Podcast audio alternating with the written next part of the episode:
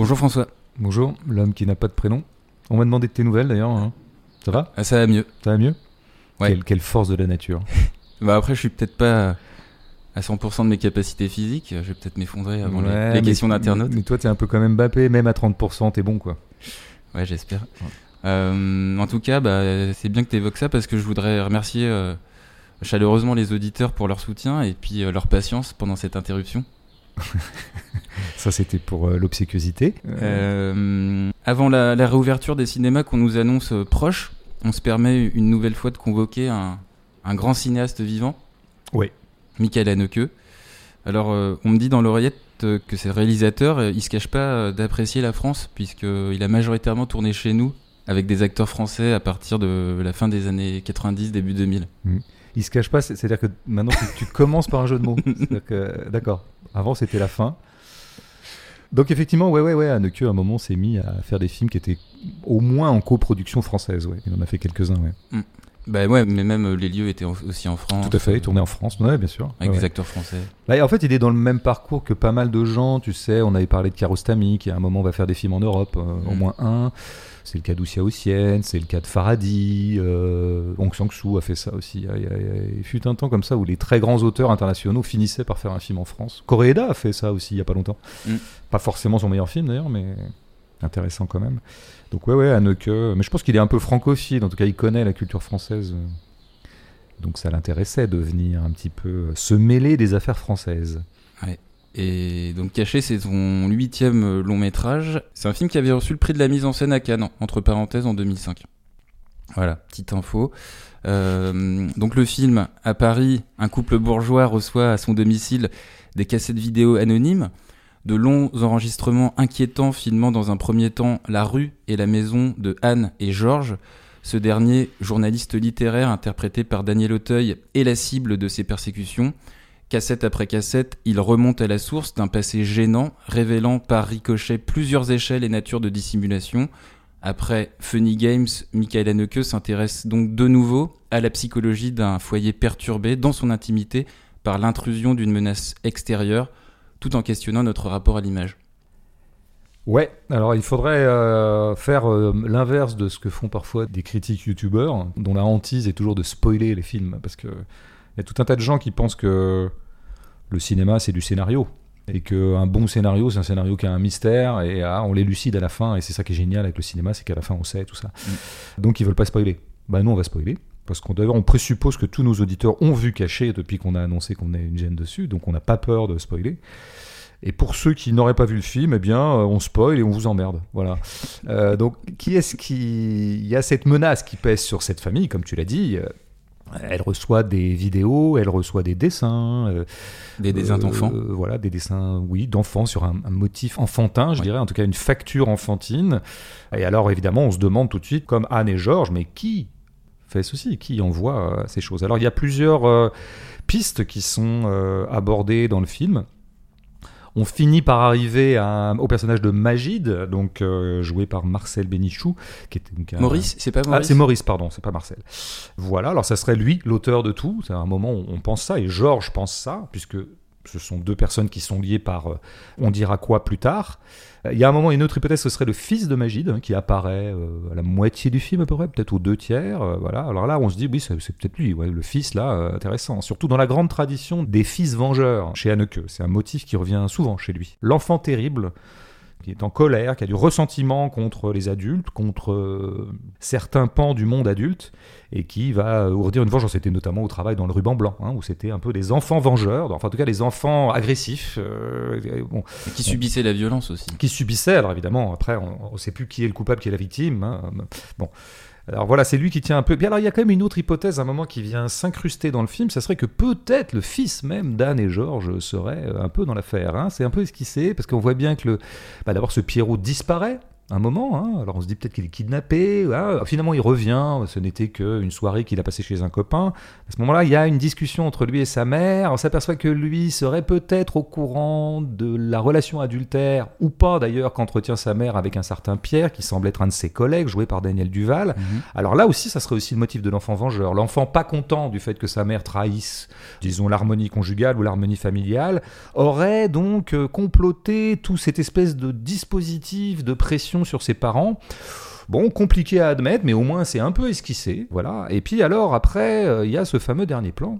Bah ouais, c'est surtout celui-là. Eh bah surtout ce dernier plan bon, qu'on pourrait analyser pendant 8 heures, hein, mais euh, dont on se contentera de dire pour l'instant que c'est un plan large, un plan de sortie de l'école, l'école de Pierrot, le collège. On l'a déjà vu d'ailleurs sortir de ce collège, puisque son père est passé le prendre un peu plus tôt dans le film. Donc nous savons que c'est euh, la sortie du collège de Pierrot. Euh, ce plan est large, ce plan n'est pas orienté, c'est un plan qui n'est pas directionnel, comme on parle parfois de certains micros, donc l'œil se balade un peu d'un corps à l'autre, mais qu'est-ce qu'il faut voir là-dedans? Très intéressant quand même, hein, déjà comme procédé de mise en scène, un plan qui ne t'indique pas ce qu'il faut regarder dedans. Très intéressant pour comprendre l'art d'Anneke, mais on y reviendra. Et alors si on regarde bien, ou peut-être un peu par hasard, parce que je sais que beaucoup de gens voyant ce dernier plan n'ont pas vu euh, ce que ah je vais dire maintenant. Oui, oui, euh, ça m'a été récemment dit par une amie qui a vu le film exprès pour nous, enfin exprès en vue de la gêne, qui dans un premier temps n'avait pas vu ce qu'on peut y voir, mais ce que Anneke laisse la possibilité qu'on ne voit pas. Hein, ça, il faut bien le dire aussi. C'est-à-dire que ceux qui ne voient pas la chose, ils n'ont pas faux à l'école. Hein, ils n'ont pas merdé l'exercice comme en maths. Euh, c'est un peu fait pour qu'ils ne le voient pas. Mais il se peut qu'on voit qu'effectivement, le fils de Magide attendait Pierrot à la sortie du collège, le rejoint, et puis ils ont une petite conversation dans un coin de plan qui nous est euh, d'ailleurs dérobé. Alors là, du coup, euh, se profile in fine l'hypothèse d'une collusion, hein, d'une complicité entre les deux enfants. Donc mm. encore une fois, la vengeance des enfants. Euh, le complot des enfants contre quoi Il faudrait voir. Alors tout ça est mystérieux. on n'est pas obligé d'ailleurs de finir là-dessus sur cette thèse. On peut reconstituer un scénario qui serait, mais encore une fois c'est intéressant qu'Anneke ne nous livre pas lui-même les clés, il nous laisse travailler, très intéressant. À savoir que, alors peut-être que le fils de Magide, lui, euh, est au courant du contentieux algérien hein, qu'il s'agit de solder et de régler, bon, on y reviendra, aurait euh, saisi comme complice le fils de la famille incriminée, de la famille qu'il cible, lequel fils aurait été fragilisé par l'adultère de sa mère, et donc euh, le fils de Magide se serait engouffré dans la brèche névrotique de Pierrot pour acheter sa complicité et qu'il l'aide logistiquement à livrer les cassettes. je, vraiment, je, glose, hein, mais c'est un peu ce qu'on se dit à la fin. Donc on aurait la solution de l'énigme. Bon, sauf qu'en fait, euh, ce plan euh, final est tellement ouvert que c'est une pseudo-solution. On ne peut être absolument sûr de rien, et d'ailleurs il paraît euh, relativement invraisemblable que même ces deux-là, même en s'alliant, aient pu déployer une telle logistique de chantage ou en tout cas de pression faite sur Anne et Georges. Alors au bout du compte, il y a une chose dont on peut être sûr même si on termine le film en se disant que bah, c'était eux, c'était les deux fils. Ce qui est vrai, c'est que ce qui s'est passé pendant le film, c'est pas ça. Ça, c'est un dénouement scénaristique. Mais ce qui s'est passé pendant le film, c'est qu'on a vu un phénomène objectif et sans auteur. À savoir, des cassettes sont livrées à une famille. Des dessins sont envoyés à une famille. Ça renvoie des dessins. Ça livre des cassettes. Ça filme une maison en plan fixe, hein, c'est le premier plan du mm. film, euh, comme tu l'as dit. Donc on a affaire à un phénomène objectif. Qui est-ce qui est capable comme ça de déployer une ingénierie objective? Mais c'est la caméra de cinéma. C'est le cinéma qui fait pression sur euh, cette famille. C'est pas autre chose. Et à travers le cinéma, c'est évidemment Michael Haneke. Michael Haneke organise lui-même un dispositif filmique autour de cette famille pour faire pression sur elle, pour obtenir un certain nombre de choses. Bon, tu l'as un peu dit, mais le premier plan du film, on se rend compte au bout d'une minute que c'est un extrait d'une vidéo livrée, puisque nous avons Off, Georges, qui commente le plan auprès de sa femme. Avec sa femme, oui. Donc on voit qu'ils sont en train de regarder cette cassette qu'ils ont reçue au magnétoscope et de l'analyser en rewindant dessus, en repassant quelques passages. Mm. Oui, mais enfin, il n'en reste pas moins que c'est le premier plan du film. Et que donc le premier plan du film, tel que cadré par Anneke, fusionne avec le plan de vidéo du pseudo maître chanteur. Bon, et ça, ça va se reproduire à la deuxième livraison. On aura à peu près le même angle sur la même maison. Et donc, il y aura de nouveau une fusion entre les images qu'envoie le soi-disant maître chanteur et les images que produit Anneke. Et cette collusion ne va pas cesser dans le film. Donc, on voit bien que c'est Anneke. Anneke qui crée un dispositif comme ça pour entraîner ses personnages quelque part. pour finir sur cette première euh, prise de parole, il y a quand même plusieurs modalités d'image hein, dans ce qu'il envoie. Je laisse les dessins pour l'instant de côté, je parle que des vidéos. On pourrait dire que les deux premières vidéos, qui sont donc la maison filmée, cadrée, dans une rue perpendiculaire, euh, dans une rue perpendiculaire, et pendant, nous dit-on, deux heures, bon, sont des vidéos. Alors d'abord, il faut bien voir que pour des vidéos de chantage ou pour des vidéos de pression, elles ne contiennent rien de compromettant. Disons les choses simples, hein, toujours. Georges et Anne n'ont pas reçu des sextapes. Ils n'ont pas reçu un extrait de vidéo où ils auraient, comme ça se fait beaucoup maintenant depuis que les outils de captation se sont multipliés. Par exemple, euh, Georges n'a pas reçu sa bite en gros plan qu'il aurait envoyé à une maîtresse ou que sais-je, bon, ou ce genre de choses. Non, on ne voit rien, on voit la maison. Qui envoie quoi comme message à Anne et Georges C'est je vous regarde. Je vous regarde, ouais. Je vous regarde. Parce qu'on les voit sortir quand même. On voit Anne sortir ou Georges sortir de, chez lui. Mais sortons de chez eux très quotidiennement, encore une fois. On les prend pas en flagrant délit d'une faute euh, qu'ils auraient absolument à masquer. Mais il y, a le côté je vous regarde. Après, on passe à un autre registre dans une autre vidéo. C'est non pas ce que j'appellerais la vidéo inquiétude. Hein, là, il s'agit d'inquiéter Anne et Georges dans les deux premières vidéos. Je vous regarde. Voilà. Et ça les inquiète d'ailleurs, ça les perturbe. Et d'ailleurs, qui ne serait pas perturbé? Si tu en reçois un truc pareil. Bon, bref. Après, il y a une autre vidéo qui est d'un autre registre, qui commence d'ailleurs, elle est enclenchée par euh, Georges à destination de ses amis qui dînent avec lui. Mm. Et c'est une vidéo à l'intérieur d'une bagnole, donc une sorte de travelling avant bagnole, qui nous mène au domaine euh, familial d'enfance. Au domaine familial d'enfance où habite encore euh, la mère de Georges. Alors là, alors là, et, les amis demandent à Georges mais c'est quoi cette maison? Il dit c'est ma maison d'enfance. Cut, bam, il y est.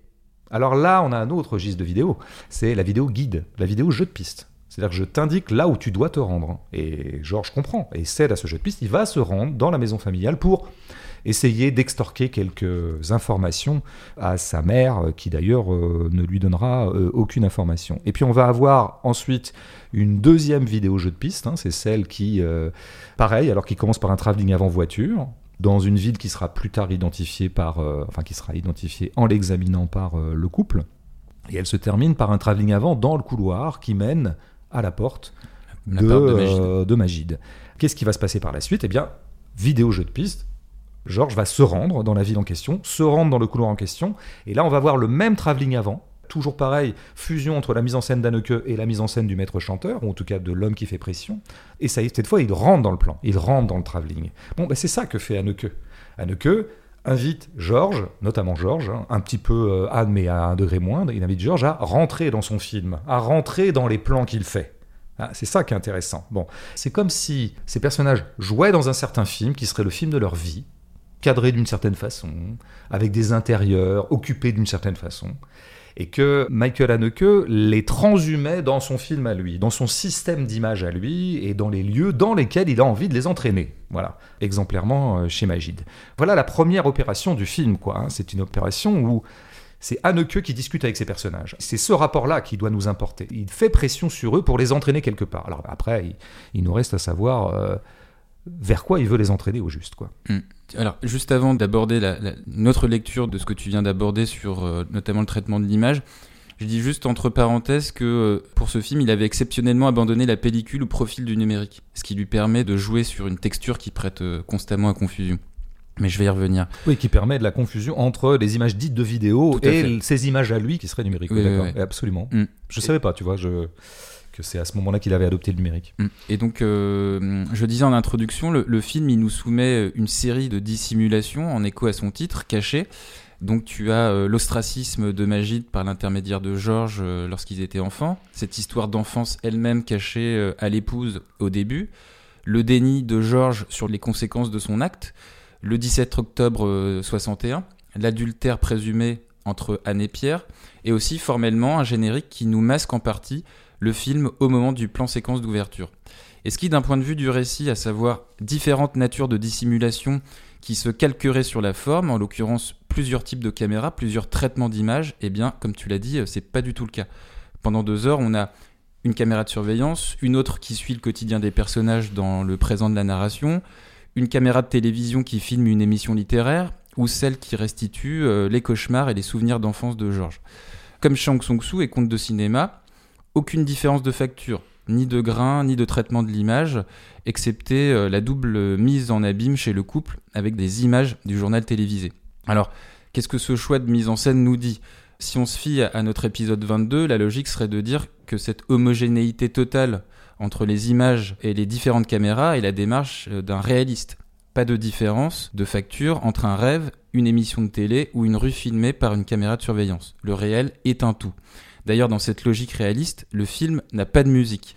Et non content de s'interroger sur le pouvoir de figuration au cinéma, Haneke s'interroge sur le pouvoir de réception, comme tu l'as dit, induit par cette mise en scène.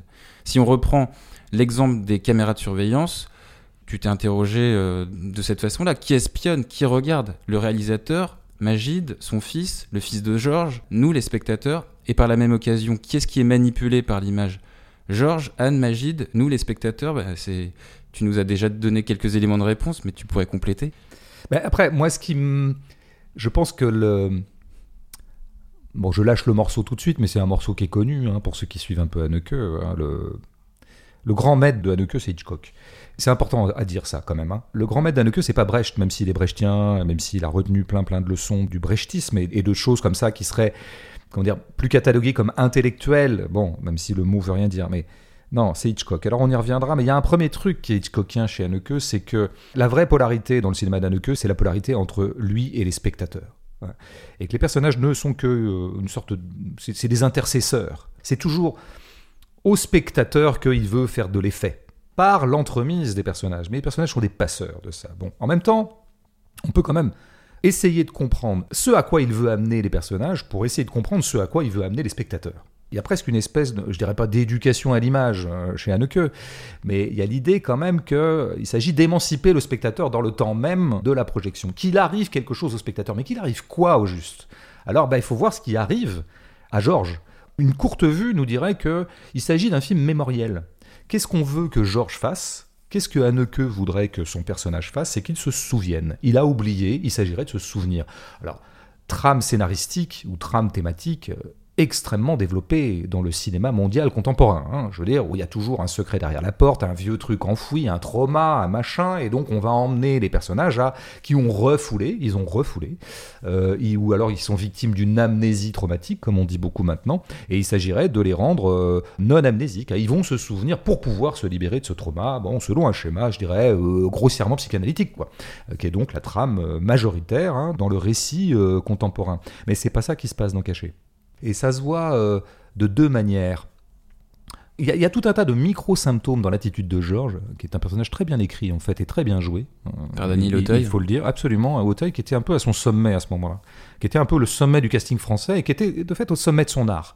Il y a, il y a quelques petits trucs qui nous disent que dès les premières vidéos, il sait très bien peut-être pas exactement qui est en train de lui faire ça, et quel serait l'objet du chantage, ou quel serait l'objet de la pression, ou qu'est-ce qu'on veut lui faire faire au juste, est-ce qu'on veut lui faire payer une somme, est-ce qu'on Il ne sait pas ça, ça, ça reste nébuleux dans son esprit. Il, le sait à partir du deuxième dessin euh, d'enfant, en fait. Oui, alors, il y a un moment où il le sait clairement, mais moi, ma thèse, c'est que dès le début, il voit bien à quoi tout ça veut le ramener.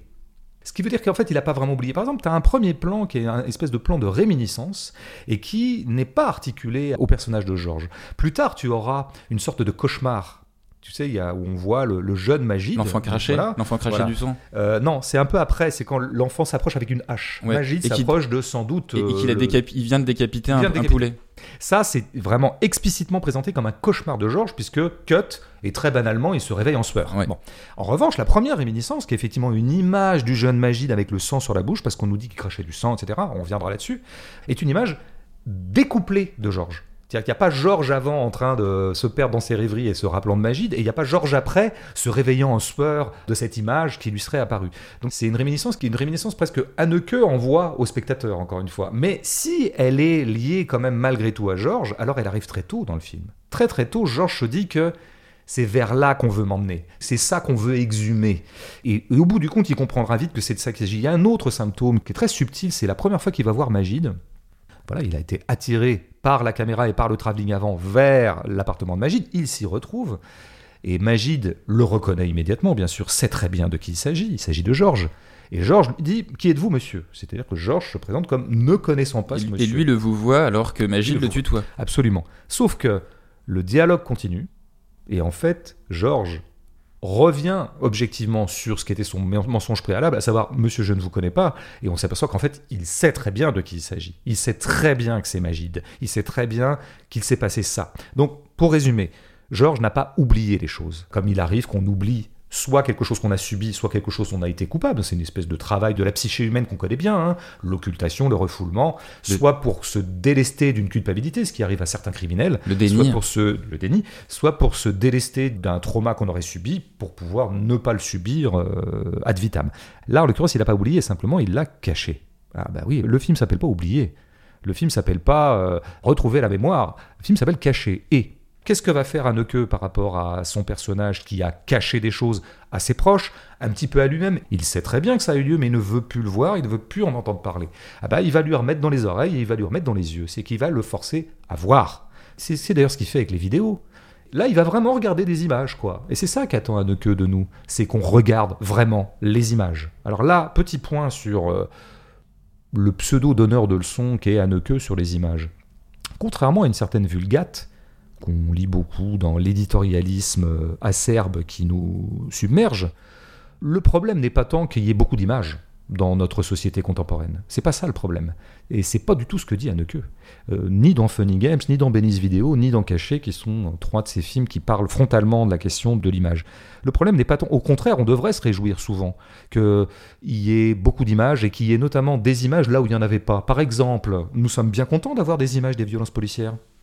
Avant, non, on ne les avait pas. Donc le problème n'est pas l'existence foisonnante des images, dans lequel on pourrait voir au contraire un progrès. C'est-à-dire que il y a des choses qui n'étaient pas vues et qui maintenant sont visibles. Le problème. Leur utilisation. le problème, plus précisément, c'est pas tant l'utilisation, c'est qu'il y a plein d'images mais que personne ne les regarde.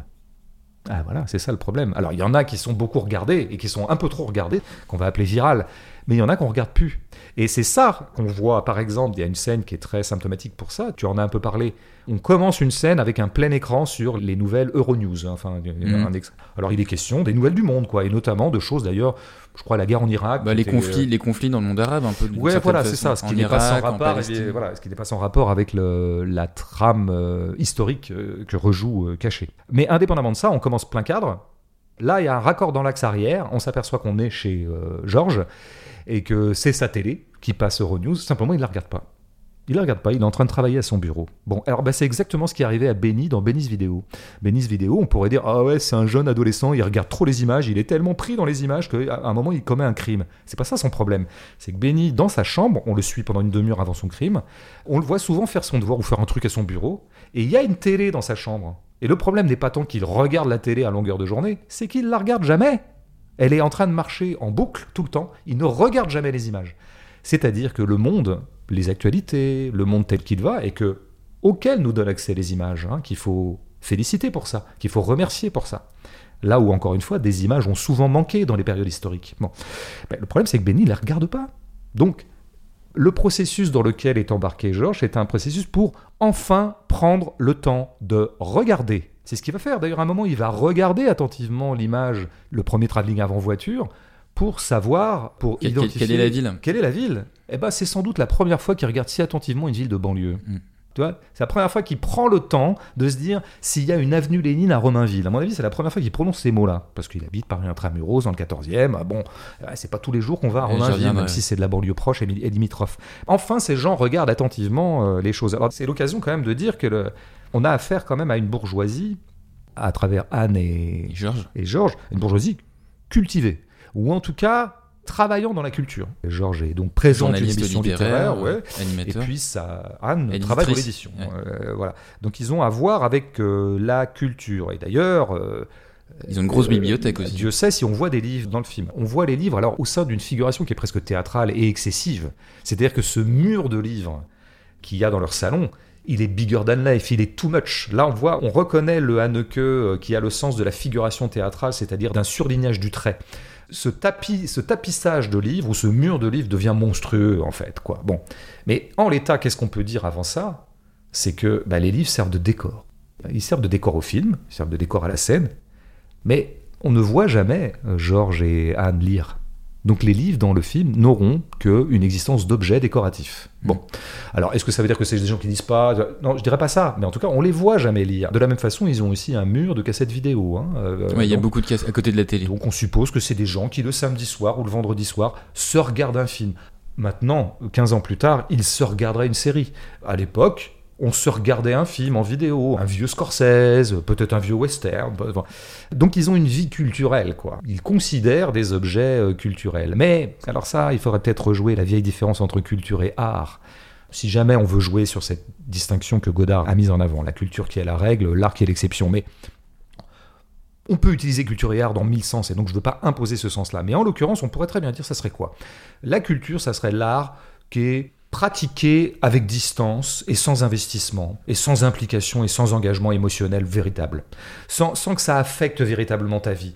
L'art comme loisir, l'art comme une augmentation luxueuse du vivant, euh, que la bourgeoisie pratique très très bien. Voilà, on se regarde un film, on n'en garde pas grand-chose. En tout cas, en aucun cas, ce qu'il y avait dans le film va affecter notre vie. C'est-à-dire, il va y avoir une espèce de séparation totale entre ce qui se joue à l'écran quand je regarde un film et ce qui se joue dans ma vie. Bon, bah ça serait l'inverse. Ça serait, pas l'inverse, mais en tout cas, une intensification de la vie culturelle qui fait que je m'implique dans ce que je regarde et ce que je regarde va s'impliquer dans ma vie. Voilà. Et eh ben, c'est vraiment ce que veut faire Anneke avec ses personnages. Ah, vous avez l'habitude de regarder des films et les oublier juste après. Eh ben, moi, je vais vous dire, je vais mettre des images dans votre vie et celles-là, un, vous allez les regarder, mais très attentivement. Et en plus, elles vont avoir des implications dans votre vie parce que je vais vous y impliquer. Ça, c'est très très important. C'est essayer de reconstituer un rapport, non pas un monde sans image, parce qu'il y en aurait trop, mais un rapport intense à l'image. Qu'enfin, je m'engage dans ce que je regarde. Et ce que je regarde m'engage. Hein? Donc c'est pour ça que Anneke a mis au point tout un scénario comme ça qui fasse que les images m'engagent et que je vais m'engager euh, dans les images. Et il y a une dernière chose à dire sur cet aspect-là, c'est un petit morceau très anodin du film, et comme d'habitude, l'anodin, euh, là où il y a de l'anodin dans un film, c'est jamais anodin. Parce que sinon, ça serait pas anodin. Tu vois ce que je veux dire ou pas mmh, C'est ça, c'est du, c'est du Raymond DeVos, mais déjà de haut niveau. Non, mais euh, à un moment, on est plein écran, pareil. On a une émission littéraire, quelle émission littéraire que présente. Euh, voilà. Et on a Jean Telet et Philippe Besson, qui sont deux écrivains contemporains, qu'effectivement. Ouais, dans la deuxième avec Mazarine Pinjot. Voilà, on serait. Ouais, Mazarine qui est la fille cachée euh, d'ailleurs de François Mitterrand. Qui est la fille cachée de François Mitterrand. Donc décidément, le thème du cachet est là. Euh, ça m'étonnerait pas qu'un ait prise pour ça. Il est pervers comme ça, parfois. Mais en tout cas, bon, on voit sa devise un peu sur Rimbaud, euh, comme on fait dans une, émission littéraire. On s'engueule un peu sur l'importance de la sœur de Rimbaud, que Philippe Besson réhabilite, Jean Telet au contraire un peu importe. Et là, on s'aperçoit qu'en fait, c'était des images de montage, puisqu'on a la voix off de Georges qui dit à son assistant monteur ou à son assistante monteuse euh, Non, non, coupe ça. Alors il dit C'est trop intello, faut couper un peu ce moment. Voilà. Alors là, c'est intéressant, parce que c'est quoi la pratique des images de Georges? C'est donc de couper. C'est ça qu'on le voit faire. C'est l'homme qui coupe. Et l'homme qui coupe parce que bah, il faut virer des morceaux il faut oblitérer les morceaux. Alors là, ce qu'on veut oblitérer, c'est le fait que c'est trop intello. Donc il y a un élément un peu satirique. Ah, décidément, la télé, ils font des émissions littéraires, mais par contre, quand ça devient trop intello, on coupe. Ce qui est d'ailleurs très très bien vu. Et c'est vrai que on peut dire beaucoup de choses de la télévision. Moi, j'ai pas envie de jouer le côté le cinéma c'est super, la télé c'est nul. Ce serait tout à fait débile. Mais il y a un truc quand même qui est très caractéristique de la technique télévisuelle, c'est quand même la coupe. Et c'est l'oblitération. C'est fou ce que les gens de télé s'échine à cacher de choses. Alors par exemple, qu'est-ce qu'on cache à la télé? Qu'est-ce qu'on ne voit jamais à la télé? On voit jamais de moche. On voit jamais de gros. On voit jamais de boutons. Quand vous passez à la télé, on vous maquille parce qu'on veut pas voir des vrais pots.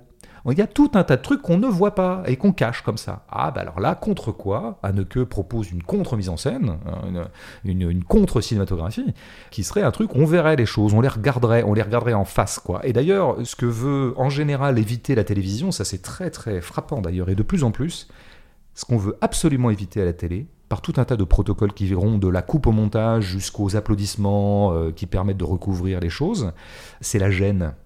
À la télé, il faut ait de moments de gêne parce que les mecs présupposent que là où il y a de la gêne, on zappe. Donc on évite la gêne. Alors c'est tout le contraire de Haneke. Hein. Haneke, c'est le contraire. Il est venu mettre de la gêne dans un couple qui était un peu trop sans gêne qui était un peu trop confort, quoi. On va leur remettre de l'embarras. Euh, ils, étaient, ils, étaient, un peu tendus quand même au début du film. Ils sont tendus. On peut supposer d'ailleurs que c'est sans doute lié à l'histoire d'adultère. Ils sont pas vraiment tendus par le passif algérien, à mon avis, tu vois. Donc on va quand même mettre de la bonne gêne, de la gêne profonde en eux. On va, on va les embarrasser. Quand le fils de Magide viendra voir Georges à la fin au siège de France Télévisions, je crois, où il travaille, mm. euh, il créera de l'embarras. Ça va pas changer sa vie à Georges, loin de là, mais il est embarrassé, c'est le corps en trop, tu sais, il y a, des choses gênantes. D'ailleurs, c'est bien ce qu'a fait euh, Georges dans son petite enfance, il a évacué un corps, on a évacué quelque chose. Il ne voulait plus voir le jeune Magide à la maison. Il y a des choses qu'on ne veut pas voir. Alors ben, donc on va faire en sorte de les voir. Et une bonne façon d'imposer aux spectateurs de regarder et de voir en face les choses, y compris les choses embarrassantes et gênantes. C'est de faire durer les plans. C'est de faire durer les plans et c'est de pas couper, c'est-à-dire de faire des plans séquences. Et on y revient encore. Une fois encore, on ne va pas dire cette stupidité qui consisterait à dire plan séquence égale vérité, montage égale falsification. C'est débile. Mais dans le film d'Adeke, c'est évident que cette dialectique est au travail. Ça, c'est sûr. Que lui, les images de vérité qu'il essaie de proposer aux spectateurs sont à chaque fois des images en plan fixe, long, sans coupe. Et notamment, exemplairement, la grande image de vérité finale. Ah, l'avant-dernière image, en fait, qui est l'aboutissement du scénario, c'est l'image où on voit ce qu'a été l'évacuation du corps euh, du petit Magide, hein, c'est-à-dire le moment où euh, mm. euh, les parents, le, enfin, des gens viennent Mais le chercher. C'est presque un, un, plan séquence, hein, je crois. C'est un plan séquence, c'est un plan fixe, séquence. Et il dure quelques minutes et on a le temps de regarder. Et là, on voit la vérité en face, la vérité cruelle que on a quand même foutu un enfant dehors, quoi. Bon, par tout un tas d'éléments sur lesquels on pourrait euh, euh, revenir. Donc là, alors juste, je me disais, tiens, c'est marrant, il y a quand même un moment, il y, a beaucoup de choses qui jouent en plan séquence, hein, notamment la, la, première scène de repas, tu voulais en parler? Bah ouais. Eh ben, je te le laisse. C'est pour toi, c'est cadeau. Ouais, parce qu'en fait, les plans séquences et les plans qui durent, euh, ça renvoie aussi à ce que la critique de cinéma a souvent relevé chez Haneke, qu'il était un réalisateur de la violence, du mal ce mal d'en cacher, il est protéiforme, on l'a un peu vu. On va le décortiquer davantage avec d'abord euh, la manière donc, de cet artiste de faire durer les plans pour à la fois prendre la mesure de la violence et susciter le malaise chez son spectateur ou euh, le personnage qui est en, proie à cette violence. Donc premier exemple avec la scène du suicide. Une fois passé le vestibule, Anneke filme donc en plan séquence cette scène fixe qui insiste sur l'effet horrifique produit sur Georges et son spectateur l'utilisation de la durée en plan séquence ou en scène longue, ça permet aussi de donner davantage de relief à cette violence puisque le spectateur comme le personnage se retrouve sans issue, contraint d'attendre le cut qui lui permettra de respirer avec la scène suivante. Le plan suivant, après le suicide, c'est donc Georges qui sort du cinéma comme une tentative un peu vaine de se changer les idées. Et puisque la durée euh, me fait parler du découpage du film, tu as cet autre plan séquence dont on parlait, avec euh, une autre gamme de tension, celle entre Anne et Georges, juste après avoir regardé la première cassette avant de dîner, et dont le plan séquence suivant sera la respiration à tout point de vue, à commencer par celle de Pierrot pendant son cours de natation. Autre élément auquel Anneke attache de l'importance dans ses films et qui lui permet d'amplifier la crudité de la violence, c'est le son. Celui du sang de la gorge de Magide qui gicle d'abord sur le mur, ou le son du battement d'aile du poulet lorsqu'il se fait décapiter, quand il reçoit un coup de hache qui tranche sa tête euh, mmh. à moitié dans le cauchemar de Georges. Alors, dernier exemple sur la méthode d'Anneke, pour que la violence fasse effet sur le spectateur, ce sont les destinataires. Qui subit la violence physique dans Caché? Souvent des êtres faibles, un Magide vieillissant, fragile psychologiquement, l'enfant Magide crachant du sang en dessin ou en rêve, et un animal avec ce poulet décapité des profils de victimes récurrents que l'on retrouve dans d'autres films d'Anneke, puisque dans Le Ruban Blanc, t'as un oiseau crucifié, des enfants maltraités, dans Funny Games, l'enfant du couple est assassiné, et dans Amour, c'est l'agonie d'une vieille dame. L'autre victime de ce cinéma, c'est évidemment la bourgeoisie, mais ça, je vais te laisser, euh, je vais te laisser en parler, sachant que le degré de la violence, euh, il est plus insidieux, puisque l'agressivité survient euh, par effet de dissimulation. Ouais, ouais, ouais. Alors, je vais, je vais, je vais juste une insiste. Effectivement, c'est intéressant de voir que le. Parce que tu en as parlé un petit peu. Après le suicide, euh, Georges va au cinéma. Ouais. Alors, on peut supposer qu'il va au cinéma pour gagner du temps. C'est une espèce de mesure dilatoire, il sait pas quoi faire. Donc, il va au cinéma. Mais c'est quand même intéressant, pas rien qu'il aille au cinéma, quand même. Donc, je pense qu'il y a quand même. Ça l'obscure. Euh, ça l'obscure. Et eh bien, justement, c'est le grand conflit interne du cinéma, il y en a plusieurs. Hein. parce qu'une fois que tu dis cinéma, t'as rien dit. Il y a des rapports de force au sein du cinéma. Il y a des façons d'aimer le cinéma tout à fait antagonistes. Pour caricaturer un peu, pour schématiser, il y aura les images qu'on regarde pour ne pas voir, pour oublier ce qu'on a vu. Et c'est exactement ce que fait Georges ce jour-là. Et puis il y a des images qu'on regarde pour voir. Il y a des cinéastes qui ont envie de nous faire voir des trucs. Et puis il y a d'autres qui fabriquent des images pour oublier ce qu'on voit ou ce qu'on n'a pas vu, etc. Bon, je crois vraiment que c'est... Euh, alors, au sein d'un même ciné, cinéaste, tu trouveras parfois les deux, les deux modalités, hein, donc je ne veux pas caricaturer, je ne veux pas surschématiser le schéma, mais c'est quand même notable. Bon, alors, vraiment, Haneke se situe très clairement dans la catégorie de ceux qui font des images pour qu'on les regarde et pour qu'on voit ce qu'on ne veut pas voir, ou ce qu'on ne voit pas, ou ce qu'on ne prend pas le temps de voir, etc. etc ce qui l'inscrit dans une logique que tu appelais réaliste euh, et pris dans son sens le plus puissant et noble. Bon, alors sur la violence, moi je mettrais le, juste, comme tu as un peu tout dit sur la violence, je mettrais à l'étage en dessous. C'est-à-dire que il faut dire les choses sur un de queue. Je veux dire, pourquoi est-ce qu'il est grand? Moi, j'ai mis du temps à m'en rendre compte, en fait, parce que ça cause d'Anneke, parce qu'il m'a induit en erreur. Et il a induit en erreur beaucoup de gens qui font que on méconnaît où est la, la vraie force d'Anneke. Et euh, la. T'as mis du temps à le comprendre, c'est ça que bah, tu veux bah, dire Parce qu'il y a un film qui m'a, comment dire, aiguillé vers le malentendu, c'est Funny Games. Parce que Funny Games, il faut savoir pour les moins de 20 ans, et même les moins de 30, que c'est le premier film d'Anneke qu'on a été euh, nombreux à voir, alors qu'il en avait fait beaucoup avant, mais c'est ça qui l'a fait connaître, et c'est on a été nombreux à découvrir un à travers Funny Games. Et Funny Games avait deux parties. Funny Games avait une première partie sur laquelle je reviendrai, une deuxième partie qui était très euh, euh, distanciante et euh, professorale, c'est-à-dire que les tortionnaires se tournaient vers la caméra et faisaient une leçon directe au spectateur en mm. disant ah là là tu te complais devant la violence et maintenant qu'est-ce que tu veux? Tu en veux plus tu en veux pas et donc on rentrait dans un jeu. tout le monde était un peu resté bah, du coup d'où le titre mais tout le monde était un peu resté sur cette impression là en disant ah bah en gros Haneke alors pour le meilleur d'ailleurs des gens disaient mais Haneke ce qui est génial c'est une grande méditation sur notre rapport à l'image sur la violence. Est-elle gratuite pas gratuite? Et nous les spectateurs nous sommes tous un peu voyeurs, blablabla. Bla, bla, bla, Et puis d'autres qui, au contraire, disent Oh, quel donneur de leçons, qu'est-ce qu'il est chiant celui-là, qu'est-ce qu'il est pato. Moi, je dois dire que je faisais plutôt un peu partie des seconds. C'est-à-dire que moi, euh, les litanies sur l'image, ça m'intéressait déjà pas beaucoup à l'époque. C'était plein les journaux, euh, on n'avait pas besoin du cinéma pour ça. Et surtout, on n'avait pas besoin de se donner un dispositif comme ça, de regard direct vers la caméra. Euh, je trouve que c'est pas la meilleure façon d'interpeller son spectateur que bon, Donc en fait, je, je, me disais Bon, alors voilà, c'est qui ce mec qui vient me faire de la déconstruction filmique un peu à deux balles, ce qui d'ailleurs déjà en 95 était un peu daté pour moi, c'était très 70s, ce genre d'opération de déconstruction de l'image en tant que telle, quoi. Bon.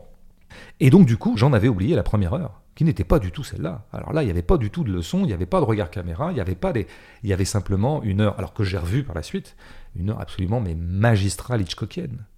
Alors là, là il n'est pas du tout question de l'image, de je sais pas quoi. Il était question d'un pur climat d'angoisse créé par des purs moyens de mise en scène. Hitchcock. Et pendant longtemps, j'ai négligé qu'en fait, je retenais finalement la doxa sur un queue, à savoir le mec fait des leçons.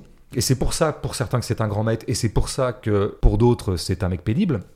Et on oubliait totalement le fait que c'est d'abord quelqu'un qui est extrêmement fort, comme Hitchcock, pour produire de l'effet sur son spectateur. Et parfois de l'effet, euh, pas forcément pour lui faire une leçon, pas forcément pour qu'il réfléchisse, de l'effet, des impressions, des affects, des émotions. Euh, des états physiques aussi. Des états absolument physiques. Voilà, bon.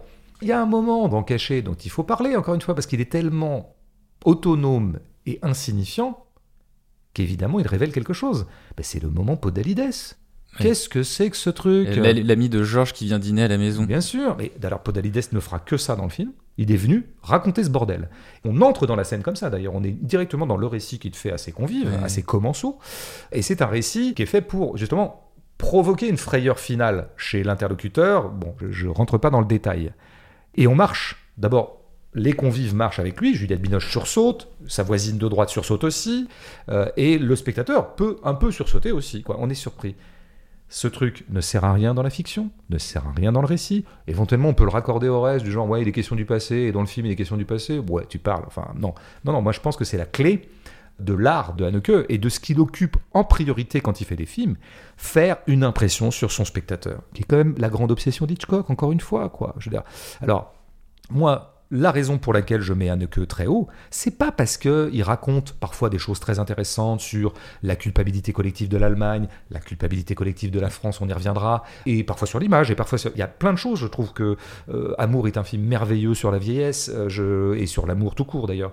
Je pourrais aller chercher beaucoup de choses qui participeraient de mon amour pour Haneke, mais en fait le vrai truc c'est pas ça.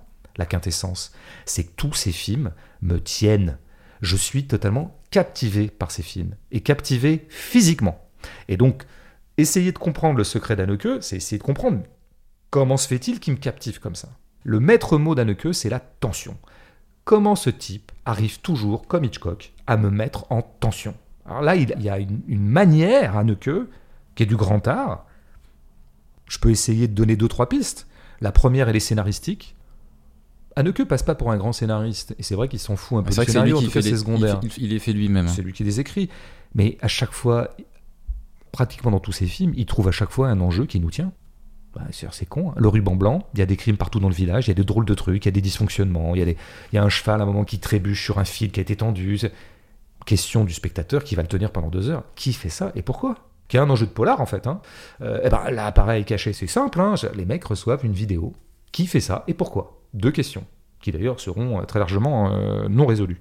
Euh, ben ça, ça te tient, si tu veux. C'est déjà des lignes de scénario. Et quand je dis que c'est un truc de polar, comment ça marche le polar en fait? Le polar, c'est une, quand c'est bien écrit, c'est un dosage subtil entre les informations qu'on donne et les informations qu'on soustrait. Voilà. Ça commence toujours comme ça, un polar. On te donne une information énorme, il y a un fait qui te pète à la gueule qui est un crime, par exemple, emblématiquement. Bah, simplement, on te soustrait une grosse information, c'est qui l'a fait et pourquoi. Et tout marche comme ça dans le polar. C'est-à-dire qu'il il faut qu'on te donne des informations et il faut qu'on t'en retire. Et il faut trouver le bon dosage. Si on te perd totalement, il n'y aura pas d'émotion. Ce qui est très frappant chez Haneke, c'est que non seulement donc il reproduit cette trame de polar, voilà, euh, information que je te livre au fur et à mesure, mais en plus tous ces plans fonctionnent comme ça. Tous ces plans fonctionnent sur un, un équilibre souvent assez euh, optimal entre ce que je te fais voir et ce que je te retire. Parce que fondamentalement, ces plans sont très limpides. C'est fou ce que des choses nous pètent à la gueule dans tous ces plans. On voit beaucoup de choses dans les plans d'Anneke, et d'ailleurs il fait très très peu de jeux de lumière, de clair-obscur à la conde. Il y a une grande limpidité et frontalité des choses. Donc ce que je veux dire, c'est que tous ces plans te livrent toujours une information et te dérobent quelque chose. Et c'est ça qui te tient. C'est-à-dire que tu vois des gens faire des trucs. Par exemple, tu, un moment, un plan anodin encore une fois. C'est un plan où euh, Binoche, euh, Anne, est euh, dans une sorte de petite sauterie littéraire dans une librairie. Ouais, dans une librairie. Elle est au premier plan, elle est au téléphone, et il y a un arrière-plan qui est relativement profond, où on voit donc bon, des gens, verre à la main. Comment dire? Ce plan qui est unique d'ailleurs, hein, c'est un plan séquence. Ah bah oui, tu comprends que c'est une soirée littéraire, mais tu sais pas exactement quoi. Qu'est-ce qu'on est en train de fêter? Pas fêter, c'est quoi? C'est le lancement d'un livre faut que tu bosses, quoi. Et là, on retrouve le spectateur actif. hein. Quand tu donnes un peu d'opacité, le spectateur, du coup, est obligé de s'activer. Et c'est ça qui le met en tension c'est qu'il est, il travaille quoi. Il travaille, il regarde, il a, il a les yeux grands ouverts, même pour des trucs anodins comme cette soirée librairie qui n'a pas beaucoup d'intérêt dans le récit. Mais par exemple, à côté, il y a deux personnes qui sont en train de parler. Il y a euh, De Philo. euh, de Langsin d'ailleurs, qui est un acteur français qu'on connaît bien. Louis Et, et- et puis euh, Louis Do et, et Duval, euh, Daniel Duval qui joue Pierre. Et ils sont en train de parler, ils sont en train de parler de fin de l'histoire. Euh, C'est pas si anodin que ça par rapport à. Ils sont en train de s'engueuler sur Fukuyama, la thèse de la fin de l'histoire, je sais pas quoi. Mm. Bon, ils pontifient un peu. Bon, Ouais, ouais. non, mais ce que je veux dire, c'est que ce plan est chargé d'informations et en même temps, il est chargé de mystères, même si c'est des mystères qui n'ont pas beaucoup d'intérêt. Mais tout est comme ça chez Haneke. Et c'est ça qui fait qu'on a ouais, ouais, une sorte de prise sur le film permanente. On a envie de savoir, on est dans cette élucidation. Donc l'opacité, c'est intéressant. Alors l'opacité aussi, c'est l'opacité des intentions des gens. On voit des gens faire des choses, on ne sait jamais exactement pourquoi. Exemplairement, euh, s'il est établi que c'est les deux jeunes gens qui ont fait ça, on ne saura jamais vraiment pourquoi ils l'ont fait. Hein, Le mystère sera emporté, ce qui fait que la tension dure très au-delà euh, du film. Mais il y a une autre chose que je voudrais dire pour spécifier l'art de la tension euh, d'Haneke, c'est que dans un film où il ne sera jamais véritablement établi qui a fait quoi, alors nous sommes en permanence dans la potentialité que tout le monde peut avoir tout fait. Ce qui donne, un, si tu veux, un régime d'apparition des corps tout de suite très intense. Hitchcock étant le maître absolu de l'apparition des corps, mais, mais Haneke est pas mauvais non plus, hein, pour faire en sorte qu'à chaque fois qu'un individu apparaît, on a toujours l'impression qu'il est plus impliqué qu'il en a l'air. Même à la rigueur, tu vois, la scène un peu anodine de et purement narrative en fait, avec le directeur des programmes peut-être de la télé où travaille euh, donc Bernard Lecoq. Bernard Lecoq. Bon, déjà, ce chant contre chant, il est spécial aussi. Hein. Il faudrait le revoir, mais je sais pas comment il se démerde, mais il arrive à débanaliser le banal. Parce que c'est vrai que c'est un chant contre chant un peu plan-plan, quoi. Mais peut-être que c'est l'arrière-plan, parce que c'est euh, il y a une baie vitrée derrière eux, donc on voit. Une architecture un peu contemporaine aussi. Ouais, peut-être aussi, je pense que le fait qu'il n'y ait pas d'amorce, tu sais, euh, chant contre chant, quand on le fait de façon scolaire, euh, si je suis sur toi, on aura un bout d'épaule de moi qui suis en train de te parler. Ouais, Bon. ouais, ouais. Donc du coup, les plans sont plus frontaux, ils sont plus à plat, et cet aplat crée euh, une fascination. Enfin bref, je, je- ce qui est intéressant, c'est que Haneke arrive à créer une sorte de diffusion de la culpabilité qui devient une diffusion de la tension. C'est-à-dire que tous les corps peuvent être potentiellement porteurs de tension et d'émotion. Alors ça, ça s'obtient aussi par des effets de montage en fait. Si tu vois un plan où deux jeunes gens de 30 ans, plutôt bourgeois new-yorkais, des années 40, sont en train de deviser dans une petite sauterie avec un verre à la main, bon, c'est un plan vraiment anodin. Il y en a un qui est accoudé à un coffre. Alors là, vraiment, le plan, il n'y a rien, quoi. Mais euh, le problème, c'est que si, cinq minutes avant, dans le film, tu as vu l'un des deux tuer quelqu'un et mettre le cadavre dans ce coffre, ce plan prend une certaine intensité nouvelle quand même, tu vois. Eh ben, c'est ça la clé. C'est le montage des deux. C'est pas le plan lui-même dans sa facture, c'est l'écho la résonance avec un autre plan qui lui donne une puissance intensive euh, particulière. Donc là, pour prendre un, exemple encore une fois très anecdotique, mais si tu soupçonnes effectivement que euh, Anne et Pierre sont dans un rapport adultère tous les deux, quand tu auras le plan où on voit le couple que forme Pierre avec sa femme qui est jouée par Nathalie Richard. Qui lui embrasse la main euh, au café Alors, il y a ce plan-là qui a profilé l'hypothèse de l'adultère. Mais là, je parle du moment où ils sont invités de nouveau chez. Ah oui, oui. Ce plan qui pourrait être pour un moment. Quand Pierrot a disparu. Petite soirée bourgeoise, oui, voilà.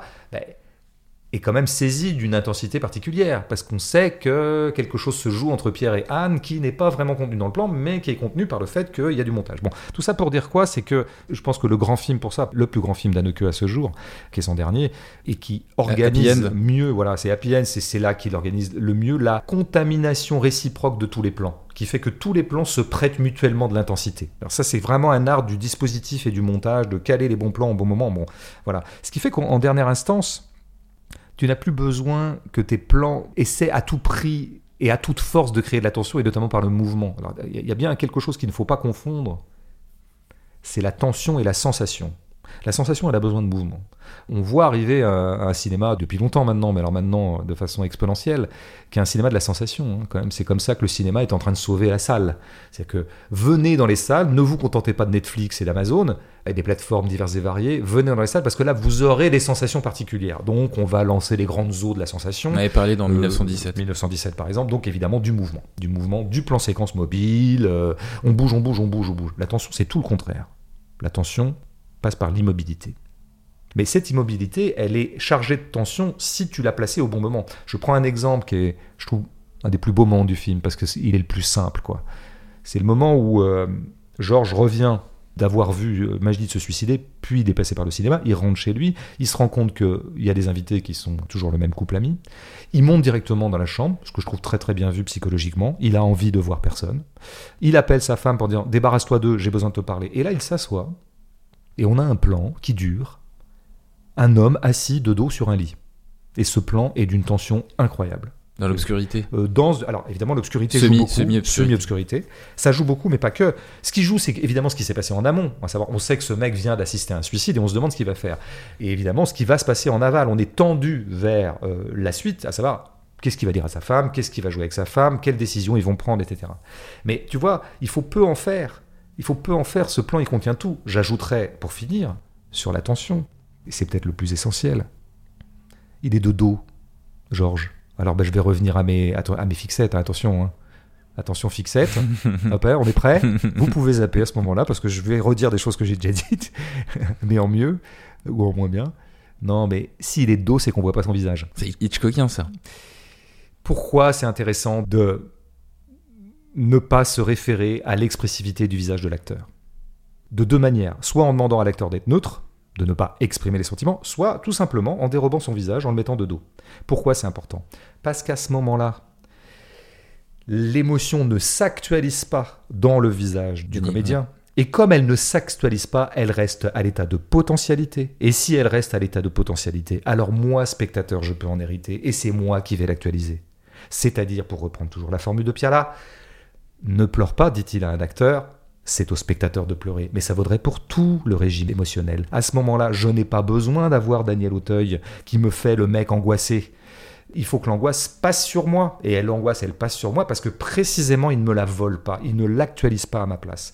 Chose qui culminera, bien sûr, dans cette scène merveilleuse et tellement bien négociée. Parce que, voyez, tu vois, Anneke n'est pas un donneur de leçons. Anneke n'est pas quelqu'un qui rédige des dissertations de philosophie allemande. Anneke est un cinéaste. Donc, demande à dix cinéastes de faire la scène où Magid se suicide. Voyons un peu qui fait quoi. Voyons ce que ferait euh, Mia Love. Voyons ce que ferait Sam Mendes. Voyons ce que ferait euh, tout un tas de gens, y compris des bons. Bon, ben comment il le fait, lui? Tu l'as dit, il le fait en plan euh, séquence unique. Il ne coupe pas à un moment où 98% des cinéastes couperaient, parce que quand t'as un mec comme ça qui se tranche la gorge, le cut est bienvenu, ne serait-ce que pour ellipser la vraie violence, mais aussi parce que ça permet de, de, de faire cacher, le de trucage. dissimuler, ouais, de dissimuler Voilà. Là, le trucage est très bien fait. Genre, il faut dire les choses parfois. Voilà. C'est un métier noble, euh, accessoiriste ou que sais-je, ou truqueur. euh. Le comédien euh, s'écroule bien. C'est con, hein, mais Le sang gicle bien aussi euh, sur le la. sang gicle bien. le mais puisque c'était un plan large et qu'on ne se donne pas la facilité du montage pour évacuer tout ça et dire ouais ça va passer, ça passera dans la collure, ah, il faut que ce soit bien et ça l'est. Mais ce qui est d'autant mieux, bien sûr, c'est la réaction qui suit de Georges. Oui. Il est de dos, c'est-à-dire qu'il est dans la même position que nous spectateurs. Il voit le suicide puis le corps, euh, le corps écroulé exactement sous le même angle que nous en étant un peu plus près. Donc spectateur égale Georges, mais là il y a une translation de Georges à nous. Parce que Georges est de dos, on ne voit pas son visage. Alors évidemment, il n'est pas complètement immobile, il suffoque un peu. Auteuil joue un peu Ouais. quelque chose, on peut pas lui en vouloir. Il tousse, il tousse un peu, il se retourne un peu. C'est pas mal qu'il tousse. Je trouve que c'est une bonne trouvaille d'acteur, je dirais. C'est une espèce de doux symptôme. C'est un symptôme pas extraverti. Euh, oui, il fait pas une comédie pour avoir un Oscar, tu vois, dans sa grande scène de l'acte 3 qui va lui permettre de briguer des prix. Il fait juste ce qu'il faut, quoi. D'ailleurs, Auteuil a toujours été, mais l'était notamment à cette époque-là, un acteur extrêmement sobre. Et il va bien avec un queue qui demande beaucoup de sobriété. Bon, bah donc, cette espèce de petit piétinement de Auteuil est mille fois plus émouvant que s'il en avait fait plus. Parce qu'à ce moment-là, tout rejaillit sur moi. C'est moi qui hérite de tout le potentiel émotionnel de la scène. C'est aussi ça qui est la clé, encore une fois, de ce qui me paraît vraiment le cœur même de l'art d'Anneke, c'est la mise sous tension. On parle souvent d'Hitchcock comme de maître du suspense. C'est pas vrai. Le suspense est une sous-catégorie d'une catégorie plus générale qui est la tension. Et, je crois que pour le coup, Anneke en a, a beaucoup hérité. Ben, on a raison de pas zapper parce que tu l'as mieux dit. Hein. C'est ce que tu avais dit dans les épisodes précédents. Ouais, là, bah, tu l'as mieux dit. Bah, je l'avais dit de façon tellement pourrie avant que là, je, ça pouvait être que mieux. Quoi. On finit la- cette critique avec euh, une dernière partie qui s'intéresse aux différences de classe sociale. Au cinéma, euh, s'y intéresser à ces différences revient souvent euh, à s'intéresser aux intérieurs, à la domesticité des personnages, y compris parfois à leur spatialisation en extérieur. Dans Caché, on a donc deux classes sociales distinctes, bourgeoisie d'un côté, Georges, sa famille, de l'autre, le prolétariat avec Magide et son fils. Du coup, on pourrait se dire que l'une des caractéristiques de la bourgeoisie, c'est d'être intégré. Intégré socialement, bien sûr, mais aussi intégré spatialement. Dans la plupart des grandes villes, c'est ce qu'on remarque. Plus le logement est situé en centre-ville, plus le prix du mètre carré est élevé, et inversement. Pour plein de raisons. L'une d'entre elles étant que les lieux de pouvoir dans une ville sont historiquement situés au centre. Et c'est le cas de Georges. Georges, en tant que journaliste vedette d'une émission littéraire, est un homme de pouvoir, puisqu'il exerce une influence sur le marché du livre. Dans cette logique spatio-sociale, Georges habite donc à Paris intramuros, et Magide est déjà de ce point de vue littéralement marginalisé, puisque lui occupe un HLM à Romainville, on l'a dit, en banlieue parisienne, en dehors du périphérique. Pénétrons maintenant dans les habitations. Euh, grande maison pour Georges, petit appartement pour Magide dans une barre d'immeuble. Chez Georges, c'est ordonné, rangé, propre. Le salon est un espace de culture avec euh, voilà cette grande bibliothèque autour de la table à manger. C'est aussi un, espace compartimenté, une cuisine moderne séparée du salon. Alors que chez Magide, tout cohabite dans une seule pièce, y compris des vêtements étendus euh, sur un sèche-linge. Toujours chez Magide, on a un papier peint usé, des affaires de toute nature s'empilent près des murs. Et puis il y a un petit détail de consommation qui pourrait paraître anodin et qui en fait participe de ce clivage social, ce sont les bouteilles d'eau. À la table de Georges, on boit de l'évian, alors que chez Magide, on est sur une eau minérale premier prix. Cette importance des cadres intérieurs qui structurent les personnages et révèlent des antagonismes sociaux très nets, c'est aussi une architecture du film puisque d'une certaine façon, elle étaye la violence à l'œuvre. Bah, c'est bien, tu fais le marxiste à ma place, donc euh, ça me fait des vacances, moi. Moi, je suis contente. euh, Petit scarabée, je suis content de t'avoir transmis ce réflexe-là. non, mais c'est vrai que avant d'en arriver, moi, je, je- faudrait qu'on parle un peu de l'Algérie quand même, mais c'est vrai que si je reprends les deux premiers plans sur la maison, j'ai déjà dit que dedans, il n'y avait rien de compromettant. Mais on pourrait dire qu'il y, y a quand même un truc compromettant dedans, dans le sens de ce que tu disais. C'est la maison elle-même. C'est-à-dire que toi, tu te caches. Euh, Toi, tu caches les choses, toi, petit bourgeois. Mais moi, je te vois. Et je vois, je vois ta maison. Mais la maison, euh, c'est l'attribut bourgeois par excellence. hein. C'est ce qui permet aux bourgeois d'affirmer une, sorte de signe extérieur de richesse. hein. Une maison bourgeoise, ça se reconnaît. Mais c'est aussi euh, l'outil même de son confort. Donc, on pourrait très bien dire que ces premiers plans sur la maison avant même de révéler quel est le fond de leur pensée, qui nous permettrait de regarder plutôt vers l'histoire et vers le passé, bah, c'est d'abord dire, tu es coupable déjà de ta maison.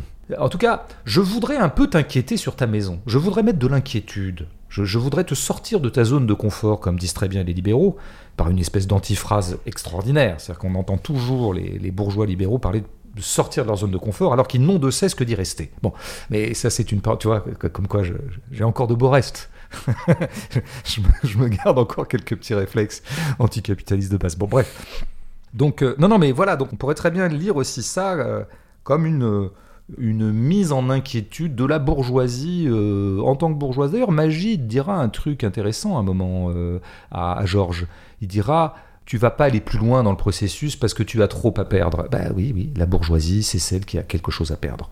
Et quand elle sent qu'elle peut le perdre, elle devient méchante, comme on sait.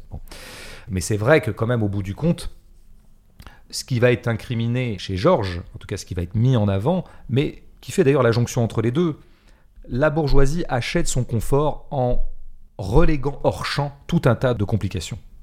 Et donc, la bourgeoisie est par situation, par effet de situation, la bourgeoisie qui ne veut pas voir en tout cas qui relègue hors champ un certain nombre de problèmes, de difficultés, peut-être même de difficultés créées par elle-même, hein, ce seraient les conséquences de son propre statut de privilégié qu'elle s'empresse de reléguer euh, très très loin de sa vue. On connaît bien euh, le bordel. Donc en fait, la forcer à regarder et euh, mettre en avant le fait qu'elle sait acheter un confort en dehors de tout, c'est la même critique. Dans les deux cas, il s'agit toujours d'évacuer le réel. Mais là, c'est vrai que ça va se cristalliser scénaristiquement dans un fait du passé que Georges a oblitéré, euh, évacué. Il a d'ailleurs euh, tout simplement évacué un enfant. Et il a eu une attitude de petit bourgeois en quelque sorte, parce que si on prend stricto sensu ce qui s'est passé à ce moment-là et qu'on reconstitue d'information en information pendant le film, il voulait pas partager. Il était un peu le roi de la maison, dans sa ferme, euh, voilà. Il était l'enfant roi d'une certaine manière, et on lui a demandé de partager avec un petit arabe. Eh ben, il n'a pas voulu partager. Bilan des opérations. Anneke a voulu entraîner Georges dans un travail d'acceptation frontale de ce qu'il s'est empressé euh, année après année d'oblitérer. Alors ça, dans un mauvais film, tu sais, en général, ça se termine comment? Ben, Ça se termine pas. Ah ben ça y est, le personnage, il a vu ce qu'il ne voulait plus voir. Le scénario en a fait quelqu'un de bien. Un scénario un petit peu comme ça, édifiant. Les gardiens du temple du scénario académique sont contents puisque le personnage a évolué, hein, c'est leur maître mot quand ils jugent un scénario, il a un parcours, il est passé d'un point A, il s'aveuglait, à un point B, il regarde. Euh, c'est pas ce qui se passe dans Caché, du tout. Il se passe même à peu près l'inverse. Non, parce que même, même à la fin, il, il, va aller se coucher dans sa chambre en prenant des somnifères. Absolument, ce qui est donc une espèce d'oblitération au cube. Premièrement, il se réfugie dans sa maison. Deuxièmement, dans sa chambre. Troisièmement, il tire les rideaux. C'est vraiment genre, je ne veux pas être vu. C'est fait pour les deux, hein, les rideaux. C'est, je ne veux pas voir ce qu'il y a à l'extérieur et je ne veux pas être vu. C'est un peu, bon, on est toujours dans le, dans le même réflexe. Et en plus, je m'abolis dans les, j'abolis ma conscience dans les somnifères, ce qui est quand même exactement l'inverse d'un scénario de prise de conscience. On va éveiller les consciences. Bah lui, c'est le contraire, il s'endort. Donc ça a complètement foiré. Hein. C'est-à-dire que le scénario édifiant auquel Anneke conviait euh, Georges est totalement raté. C'est-à-dire que ça l'a pas raté. Alors, il a même des réflexes qui sont à l'inverse de ceux qu'on pourrait se compter, puisque non content de ne pas prendre sa part de responsabilité par rapport à ce qui s'est passé euh, jadis, bah, il fait comme euh, tous les bourgeois apeurés, il devient agressif. Il va reproduire la faute plutôt que de l'effacer puisqu'il y a cette scène qui est absolument terrible, mais terrible, euh, où il appelle la police, évidemment. Hein, il menace d'abord euh, Magid, puis le fils de Magid, mm. et puis finalement il a recours à la police. Et il y a cette scène, mais qui est accablante pour le personnage où finalement on reproduit Octobre 61. Je vais vite, hein, mais Octobre 61, c'est une rafle policière contre des Algériens qui ont manifesté à l'appel du FLN. Certains sont retrouvés dans la scène jetés par les flics, et d'autres euh, canardés, massacrés de mille manières. Il y a eu euh, quelques centaines de morts d'après les historiens qui s'entendent maintenant là-dessus. Bon ben voilà, là tu reproduis totalement le truc. C'est raté, hein, comme effort mémoriel, comme on dirait maintenant. Donc Georges est foutu. Georges ne sera pas sauvé par le film. Il restera un homme qui dissimule, ou qui se dissimule à lui-même, etc. Mais c'est pas grave, parce que c'est pas lui la cible de Anneke, c'est pas lui l'objet. Encore une fois, le personnage n'est qu'un intercesseur d'un processus qui doit opérer sur le spectateur. C'est là que ça doit se passer. Et c'est nous qui devons nous souvenir. Ce qui s'est joué entre Magie de l'enfant et Georges l'enfant, valet synecdoque du passif colonial algérien français. C'est relativement bien foutu d'ailleurs dans l'écriture scénaristique, c'est-à-dire qu'en gros, pour ressaisir ceux qui n'auraient pas tout capté les infos, parce qu'encore une fois, on nous donne des infos euh, de façon assez parcellaire, si Magid s'est retrouvé dans cette ferme, c'est parce que jadis, enfin avant ça, ses parents servaient dans la ferme, ses parents algériens, et ils sont montés à Paris le jour du 17 octobre et qu'ils ont été raflés par les flics. Enfin, en tout cas, on n'a plus entendu parler d'eux, donc on peut supposer que peut-être ils ont été mis euh, dans la scène. Donc, ce qui s'est passé entre Magid et Georges nous renvoie au 17 octobre 61, lequel nous renvoie plus généralement, bien sûr, à la guerre d'Algérie, dont on sait très bien que c'est une guerre qu'encore maintenant on a du mal à regarder en face, sur laquelle des informations sont quand même encore lacunaires, même s'il y a un gros gros travail euh, d'historiographie, bien sûr. Mais on voit bien Anneke a envie plutôt d'interroger euh, le spectateur français. C'est-à-dire qu'il crée d'ailleurs des effets de contamination qui sont très intéressants. Ce qui joue avec le sang est très bien, enfin c'est très très bien écrit tout ça, tu vois. Le sang que crachait le jeune Magide, le sang du coq qu'on a décapité, les dessins où c'est des gens qui crachent du sang. Bon, bah évidemment tout ça vaut pour le sang algérien, euh, on l'aura bien euh, compris. Mm. Donc, Même si lui dans les interviews à l'époque, il disait que c'était pas forcément sur ça qu'il voulait focaliser son film. Ouais, mais tant mieux tant mieux, parce qu'encore une fois, pour moi, son grand art est pas forcément là-dedans. Mais puisqu'on en parle, moi, je, où je pourrais le ramener, évidemment que ça m'intéresse, moi, cette histoire de faire de l'histoire autour de l'Algérie et des événements coloniaux en Algérie. Où ça m'intéresse aussi, c'est que je trouve que la culpabilité collective, parce que c'est quand même ça qui est interrogé, si tu veux, peu importe le sort de Georges, ce qui est intéressant, c'est dans quelle mesure est-ce que la France peut se sentir collectivement coupable des événements d'Algérie, comme on disait à l'époque, par un euphémisme savoureux. Bon, il me semble que le motif de la culpabilité collective intéresse particulièrement Anneke en tant qu'Autrichien, euh, parce que c'est la Seconde Guerre mondiale. À propos du peuple allemand qu'il s'est d'abord posé. Bon, même si l'Autriche est la même pas pareil, mais enfin on voit bien qu'on n'est pas loin. Et moi j'aime bien l'idée de la culpabilité collective, j'aime ce sujet, je trouve que c'est un sujet qui est très très bien pour l'art. Pourquoi? Parce que c'est un sujet insoluble. Qu'est-ce que ça veut dire la culpabilité collective d'un peuple tu vois? Et en même temps, la question se pose dans quelle mesure est-ce que le peuple allemand aura été complaisant au nazisme, aura subi de plus ou moins bon gré la poussée de violence euh, activée par les nazis. Je trouve qu'elle colle très très bien à l'art d'Anneke, où en gros, c'est quelqu'un qui met toujours en avant une culpabilité collective, ou en tout cas des phénomènes collectifs dans lesquels les individus sont pris. C'est pour ça qu'en bon moraliste, au sens noble de moraliste, il n'incrimine jamais les individus, il incrimine toujours les structures. Après, il y a une autre chose qui est intéressante dans la culpabilité collective, c'est qu'elle est réversible. C'est-à-dire qu'on pourrait dire que Anneke nous donne une leçon à nous Français. Euh, il arrive de son Autriche et il vient nous expliquer un petit peu qu'il faudrait se souvenir de l'Algérie. bah merci Michael, euh, c'est quand même pas sympa. Nous on t'accorde l'hospitalité, on te donne des capitaux de production, on te file Juliette Binoche et Daniel Autun qui sont quand même les deux acteurs les plus bankable de l'époque. Et toi tu viens nous donner les leçons sur l'Algérie. Mais de quoi je me mêle D'abord retourne en Autriche. Euh, voilà. Oui mais sauf qu'en fait ça a l'air d'être comme ça un sermon un peu d'imprécateur. Mais sauf qu'une culpabilité collective ça veut dire qu'il n'y a pas de culpabilité individuelle individuelle. Donc c'est pas une attaque personnelle sur le degré de moralité des individus. Ça, c'est ce que fait le mauvais cinéma, où il y a toujours des méchants qui portent en eux la culpabilité, tu vois, individuelle. Il y a quelque chose de fondamentalement délicat dans l'idée d'une culpabilité collective. En tout cas, dans l'idée que c'est des faits de structure qui ont créé un certain nombre de mots collectifs. Je trouve que c'est plus beau. Et ça donne par ailleurs une circulation cinématographique beaucoup plus intéressante, qui finalement s'incarne magnifiquement dans ce dernier plan. Parce que si tu oublies Magide et Pierrot qui apparaissent dans le plan. Si on les voit pas. Magide euh, et Pierrot. Le, fils, de Magide. Le fils de Magide. Mettons que ce plan ne comporte pas ces deux personnages, mais ce plan est génial quand même. D'abord parce que c'est un plan décentré, euh, voilà, donc on nous laisse libre. T'as le temps de te dire, mais pourquoi est-ce qu'il montre ça pour finir le film? Bah, Ça serait l'incarnation du corps collectif français, qui peut-être aurait à s'interroger sur lui-même, tu vois. Et je trouve que c'est une façon assez délicate, en fait, de suggérer que Qu'est-ce qui circule entre nous sur cette histoire algérienne, tu vois? Est-ce que c'est dans l'air ou est-ce que c'est pas dans l'air? Bah, c'est dans l'air, mais c'est pas dans l'air en fait. Sachant que c'est un collectif plutôt de collégiens. Hein. parce qu'il n'y a pas beaucoup de parents. Hein, Bien sûr, des collégiens. Ce qui ouvrirait une autre interprétation, un raffinement d'interprétation qui serait bah, ma foi, là où certaines générations ont manqué à leur travail dit de mémoire, ou en tout cas au travail d'histoire, eh bien, euh, on va s'en remettre peut-être aux jeunes générations qui, elles, seront peut-être plus à même, maintenant que le trauma est un peu passé, d'envisager plus frontalement et plus calmement euh, le, fait colonial, la barbarie euh, coloniale. C'est une interprétation qu'on fait du plomb. C'est pas celle que je préfère parce que pour le coup, je la trouve un tout petit peu. je m'en remets aux nouvelles générations pour peut-être inventer un monde meilleur. Bon, ça, c'est pas passionnant. Je, préfère d'ailleurs quand les enfants chez Haneke sont ambigus. C'est tu sais jamais si ce sont les gens qui sont dépositaires de la justice et qui vont, en tant qu'ange exterminateur, faire payer à leurs parents ou aux adultes leurs fautes, ou si c'est tout simplement des créatures totalement malades et dégénérées qui viennent perpétrer une violence euh, sans aucune explication, hein, comme celle de Funny Games d'ailleurs, où ces deux adolescents torturent cette famille sans aucune explication, par pur jeu. Un peu à la orange mécanique. Un peu à la orange mécanique pour citer un film bah, 20 fois inférieur. Donc bah, le fait colonial, on va pas l'évoquer avec les auditeurs. Les auditeurs qui ont une nouvelle fois répondu présent pour compléter l'analyse avec toi François, ce qui n'est pas le cas des auditrices, et je le déplore. Euh, donc que l'auditrice n'aime pas l'Autrichien. L'Autrichien ne passe pas pour glamour, et c'est vraiment un tort. Ouais. Parce qu'il y a plein d'Autrichiens euh, sexy, intelligents, drôles. Euh, on commence avec euh, Rémi. Dans une interview, Haneke reprochait à Spielberg d'avoir commis une faute morale avec le film La liste de Schindler.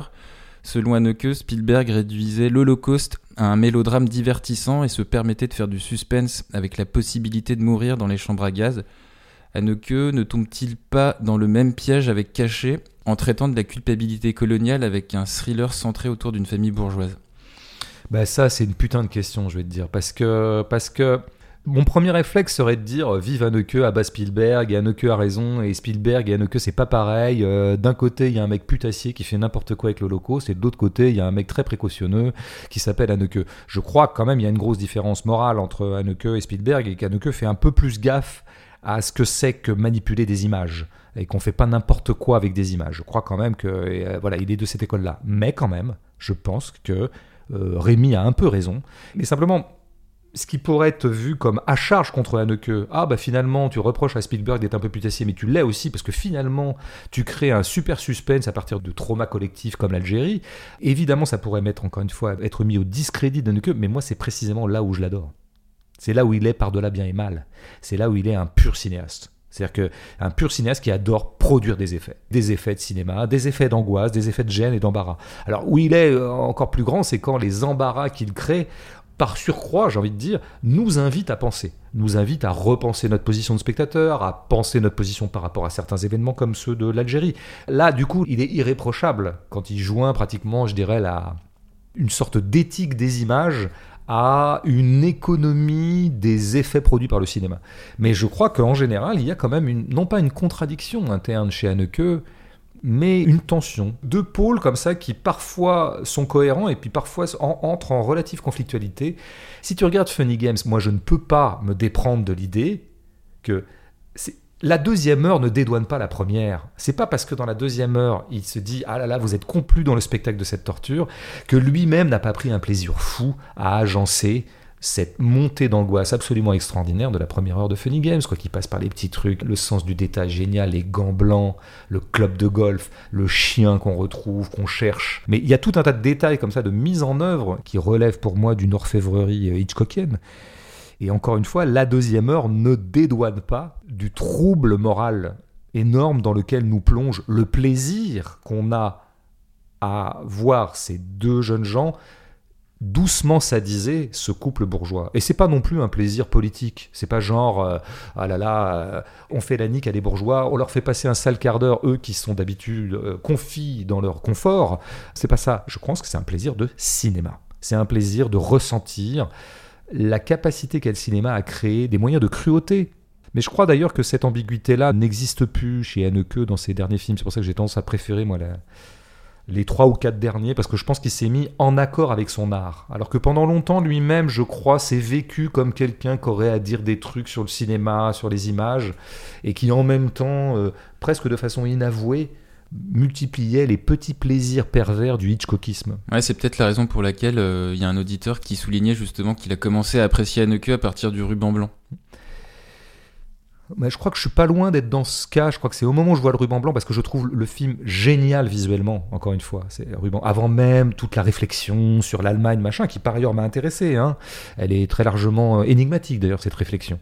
Mais là, je voyais l'espèce de puissance de ce noir et blanc, la, qui a été tourné en couleur à, la base. Hein, entre oui, tout à fait. Ouais. Et c'est peut-être effectivement à partir du ruban blanc que je me suis mis à revoir euh, tout le reste, mais cette fois à la lumière de ce que je venais de comprendre de Haneke. Alors Léo, il te demande comment est-ce que tu expliques le relatif désamour, désintérêt de la revue Les Cahiers du cinéma à l'égard du cinéma d'Anneke Ben, en fait, je pense que moi j'avais écrit un, un texte dans Transfuge qui répondait un petit peu à ce que je percevais être la politique des cahiers du cinéma par rapport à une bande de cinéastes que je pourrais appeler la bande à Haneke ou la bande des Hanekiens. C'est pas le Euh, cinéma des salauds? Tu fais pas alors- référence à ça? Eux parleraient des salauds, bien sûr. Parce, eux, parce eux, que- ils les appellent ouais, salauds. parce qu'il y a un- il y, a un Fabien, un autre auditeur, qui te demande aussi en complément par rapport à ce que je viens de te demander, euh, ouais, ce que tu pensais de ça? Oui, oui, tout à fait. Moi, je, alors là, il y a- bah, je vais pas revenir sur euh, l'article en question parce que c'est un gros, gros débat et on va pas, on va pas. le- Mais oui, oui, je, je voyais bien que la- les cahiers détestaient Michel Franco, qui est le grand Hannequin. Michel euh, Franco, voilà. Christian Mungiu, euh, Euh, Marcus Schleinzer. Oui, tout à fait, il y aurait cela. Moi, je mettais en avant plutôt euh, l'Antimos aussi, euh, dans cette bande-là. On pourrait parler d'Oslund aussi, d'un certain point de vue. Et je les réunissais sous un terme qui est le froid. Hmm. Euh, Fa- Fabien dit que c'est un, un cinéma qui prend le spectateur en otage, un cinéma nihiliste Voilà. ou misanthrope. Voilà. Bon, d'une part, je, je me souviens que les cahiers avaient parlé à un moment du cinéma chaud, qu'ils opposaient au cinéma froid, justement. Et je pense que c'est ça le point. Le point, c'est le froid et le chaud. Caché est un film froid. Pourquoi? Parce que précisément, il n'incarne pas les émotions. Il ne fait pas incarner par ses personnages les émotions ou par les acteurs. Il ne la fait pas incarner non plus par la musique. Ce qui finit par faire effectivement des acteurs sobres, voire impassibles, dans une facture générale qui est quand même relativement euh, géométrique, qui est pas très ronde, on va dire. hein. Bon. Et par ailleurs, euh, dans une ambiance euh, bon, relativement austère, puisqu'il est question de violence, d'Algérie, de machin comme ça. Donc on peut dire, là, vraiment, euh, on est dans le froid. Mais moi, précisément, je crois que c'est cette froideur-là qui laisse la possibilité au spectateur de s'échauffer. En tout cas, c'est comme ça que ça marche avec moi. Avec d'autres, visiblement, la translation chimique ne fonctionne pas. Avec moi, il fonctionne parfaitement. C'est-à-dire que c'est vraiment des films qui m'échauffent beaucoup, parce qu'ils sont pas chauds à ma place. Mais alors après, il y avait les fameux clichés critiques qu'on entend souvent, euh, ah, il prend en otage. Ah, voilà. Alors ça, non seulement je pense que dans l'absolu, cette expression, il faut quand même, pardon, toujours un peu la relativiser. Personne n'est forcé de regarder un film, personne n'est forcé, regardant un film, de regarder un film jusqu'au bout. hein, Jusqu'à preuve du contraire, nous ne sommes pas à la place du héros d'Orange Mécanique, nous ne sommes pas forcés de nous trouver devant un film et d'avoir les yeux grands ouverts dedans, hein, maintenus par euh, des instruments de torture. Donc nous ne sommes jamais pris en otage par un film, si on revient un peu sur Terre. Mais surtout, c'est d'autant moins vrai pour Haneke. J'ai essayé de décrire son art, et son art est un art extrêmement ouvert au contraire. À l'image de ce dernier plan, encore une fois. Ce dernier plan ne me prend pas en otage puisqu'il ne me force pas à regarder quelque chose. Il, organise une sorte de décentrement qui fait que mon regard est parfaitement libre. Par ailleurs, je suis parfaitement libre d'interpréter le scénario comme je le veux. On a dit que tel pouvait être le coupable, les enfants, pas les enfants, Magide, pas Magide, un peu tout le monde. Bon, là aussi, il n'est pas très directif. Là aussi, il ne me prend pas en otage. Il ne me prend pas en otage non plus sur l'Algérie, ce qu'il faudrait en penser. Il esquisse un certain nombre de pistes comme ça qui seraient dire, tiens, ça serait pas mal d'essayer de voir ce qui s'est passé. Ça serait pas mal d'essayer de revoir ce qui s'est passé le 17 octobre 61. Mais libre à chacun, sortant du film, d'oublier tout ça. Anneke ne nous poursuit pas jusque chez nous pour vérifier que, rentrant chez nous, on fait Wikipédia euh, 17 octobre 61 pour voir un peu euh, l'étendue euh, de la saloperie perpétrée à ce moment-là. Dans la facture même de la mise en scène, Anneke produit un cinéma extrêmement ouvert, avec des plans extrêmement ouverts. Je vais prendre un exemple que j'ai pas pris tout à l'heure, parce que hein, vraiment là, on aurait dû commencer par là, parce que c'est le plus important. Il y a trois moments dans le film où on va à la piscine. Premier cours de natation être Pierrot. Ouais. Après, il y a de la compète. compétition, suivi en travelling latéral, on suit Pierrot qui gagne et ses parents sont contents dans les tribunes. Troisième fois, les parents vont le chercher à la fin d'un entraînement. Ils se signalent à l'entraîneur qui est en profondeur de champ et les gamins sont en train de faire des pompes parmi lesquels Pierrot. Trois fois, on va à la piscine. Alors donc, j'imagine, quand tu es pris en otage, hein, on t'impose que tu dois bouffer. Tu boufferas ça et pas autre chose. On t'impose la durée de ta séquestration. On t'impose tout. Tu n'as aucune liberté. Donc j'aimerais que celui qui se sent pris en otage par un queue me dit qu'est-ce que ces trois moments de natation lui ont imposé impérieusement comme sentiment, comme sensation, comme information narrative? J'attends. J'attends la réponse ce soir. euh, Il y en- il y, en a une sur que- le il y en a site. une que j'ai déjà donnée. Sur euh, la respiration. Ah oui, mais ça c'est une interprétation que tu fais. Hmm. Moi je l'ai pas eu. Hein. Moi je me suis jamais dit ça. Non mais tu vois bien qu'à Neuqueux, t'as pas tamponné dans le cerveau cette interprétation. Je veux dire, c'est toi qui rêvasses là-dessus. Mais pourquoi? Parce que c'est très ouvert. Moi je me suis vraiment demandé, mais est-ce que ça ferait pas métaphore du fait qu'on nous sommes en train de plonger dans les eaux troubles de la mémoire française? Enfin, tu vois, on peut y aller. Hein. Euh, bon, après, moi, ce genre de choses ne m'intéresse pas beaucoup en général, la métaphore, donc euh, je me calme. Ce que je note simplement, c'est que ces trois incises de natation dans le film conservent leur mystère, alors que j'ai vu le film quatre fois, que j'y réfléchis, comme toi, etc. Donc, euh, drôle de prise d'otage, celle qui nous laisse tant de liberté d'interprétation et surtout d'impression sensitive devant les plans qu'on nous propose, quoi, Mm. quand même. hein, tu vois. Et même, tout est ouvert chez Haneke, toujours, parce que il veut jamais verrouiller le sens, il veut jamais verrouiller les culpabilités et le système de culpabilité. Mais tu sais, on a parlé de l'adultère tout à l'heure, mais il n'est pas du tout avéré qu'en fait Pierre et Anne, euh, parce que le plan qui est censé avérer l'adultère, il est très open en fait. Ça peut très bien être un plan de complicité entre amis. Elle, elle est un peu malheureuse, euh, voilà, tu sais. elle- Et lui, il lui tient la main à titre de réconfort. Non, mais je veux dire, Il lui baise la main quand même. hein. Il Ouais, lui baise le poignet. Mais ça peut arriver entre des gens, bisou, tu quoi. vois, qui seraient, comment dire, quelqu'un qui aurait voulu nous imposer définitivement et acter et graver dans le marbre le fait que ces deux-là sont en situation adultère, n'aurait pas fait un plan aussi ouvert. Voilà. Tous les plans euh, chez Haneke sont ouverts. Ils sont ouverts euh, géographiquement, je dirais, en termes de format, parce qu'ils sont souvent larges. C'est pas mal les plans larges pour ça. Ça laisse le regard un peu tranquille, mais aussi parce que euh, quelque chose dedans nous échappe toujours. Et Haneke est quelqu'un qui organise des béances et des vacances beaucoup plus qu'il organise du verrouillage. Voilà. Merci François euh, pour cette critique sur Michael Haneke, dont un auditeur prénommé Philippe nous dit qu'il n'aime pas cette bière. Il n'aime pas la bière. Ah, c'est pas mal, ouais. Mais alors, comment dire? Est-ce que c'est toi maintenant qui communique à nos auditeurs tes jeux de mots pourris? Parce que t'as honte Ou est-ce que tu, prends qui- tu crois qu'il prend l'initiative Non, non, je peux te faire une capture d'écran si tu veux.